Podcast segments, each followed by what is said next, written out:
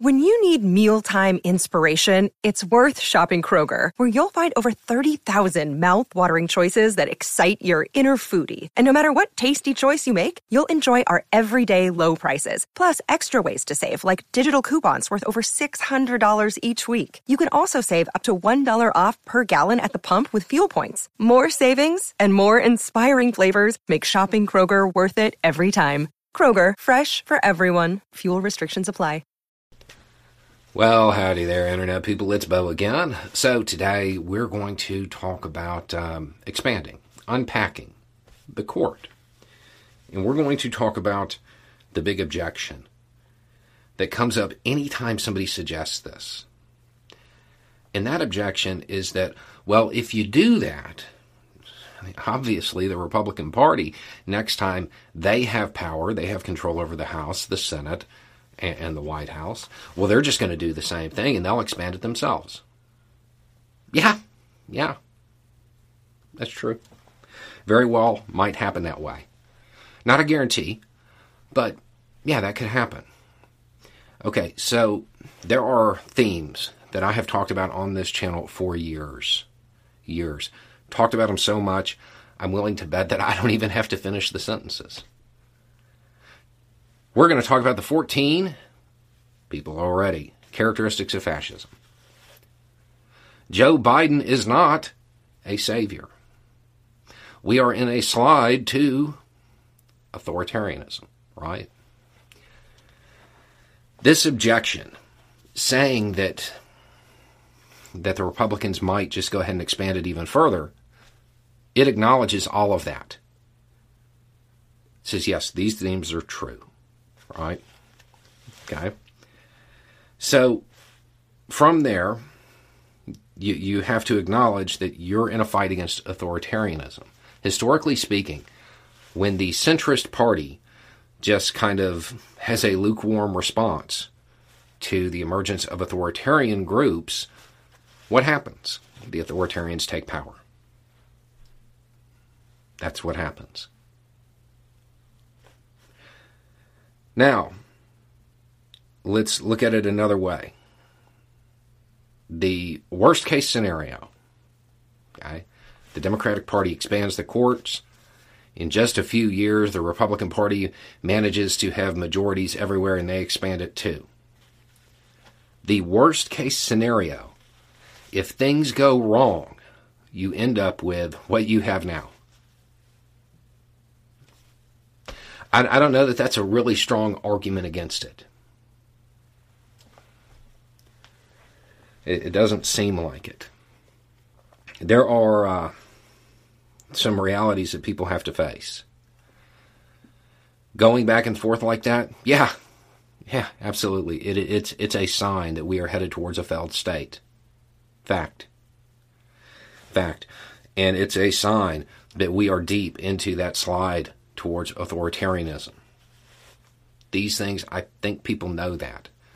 The thing that is going to be hard for a lot of people who watch this channel to, to really just admit to themselves is that the political entity that currently exists in the United States that is your best shot of slowing that descent into authoritarianism is the Democratic Party.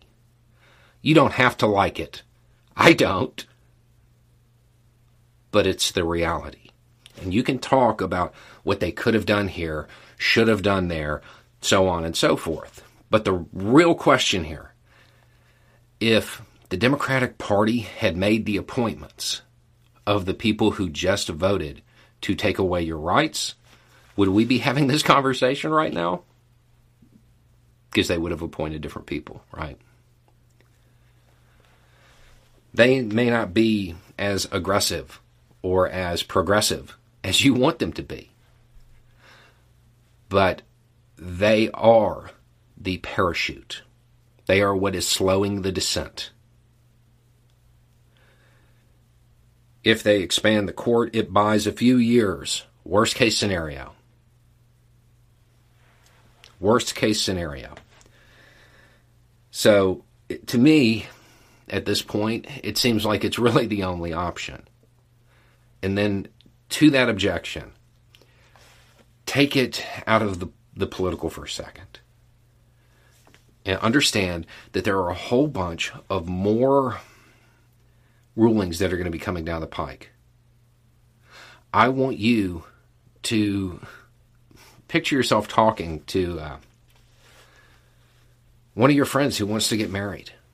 That because of the court's push against marriage equality, may not be able to soon.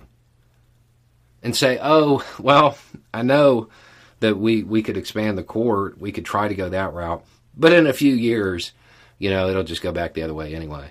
So there's no point in trying. You, you would never say that. you would never say that. It's a fight, and it's going to be a long one because the United States has slid very, very far down that slope into authoritarianism. Saying something won't work because the other side might have some response to it, that's a guaranteed way to lose. it's it's the best move right now. People want to talk about impeaching the the judges. Sure, I mean you could try. I'm fairly certain that that is just a non-starter. You're not going to get the votes for it. Be a whole lot easier to get the votes to expand it. Um, and people again, they want to talk about turning it into federal legislation. Yeah, that might help, maybe, or the court just strikes that down too for a different reason. You're not dealing with people who care about the rule of law. You're, you're, you're not. You need to let that go. Don't expect them to play fair. They're not going to. They care about power for power's sake. They do not care about their constituents. They don't care about any of that. Their rhetoric, none of that matters. They care about power the American people and the Democratic Party especially need to wake up to that. The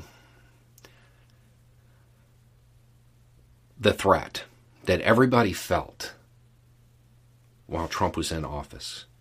It was visible that slide towards authoritarianism. We could see it. We could read the tweets. It didn't stop the day he left office we're still there. We still have to fight back.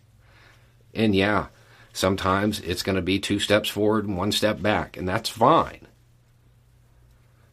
Don't uh, don't throw your hands up though. There are a whole lot of people who who are counting on us. Those people who aren't personally impacted by these decisions to stay in the game, to not throw our hands up. They don't have the numbers by themselves. That's why they're being targeted. It is very important that those of us who look at these rulings and, and are like, man, that is horrible, but aren't personally scared, aren't personally impacted, it is more important than ever for us to stay in the game. Don't uh, don't throw your hands up because the solution isn't a permanent one. Because we're in for a long fight, and, and you need to wrap your minds around that right now.